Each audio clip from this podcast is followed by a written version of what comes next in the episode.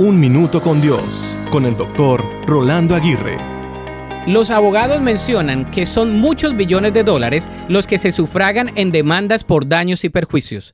La indemnización intenta compensar a la víctima por la pérdida sufrida y restablecer la situación en la que se encontraba el demandado antes de la lesión.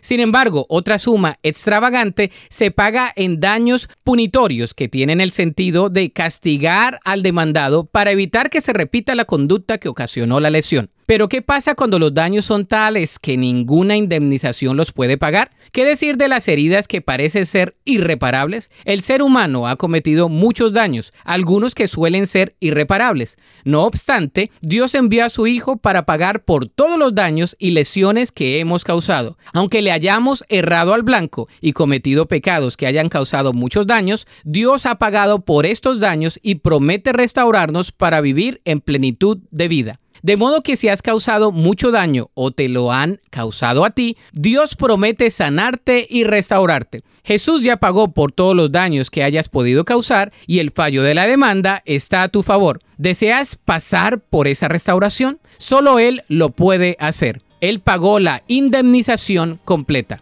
La Biblia dice en 1 de Pedro 2:24, Él mismo cargó nuestros pecados sobre su cuerpo en la cruz, para que nosotros podamos estar muertos al pecado y vivir para lo que es recto. Por sus heridas ustedes son sanados. Para escuchar episodios anteriores, visita unminutocondios.org.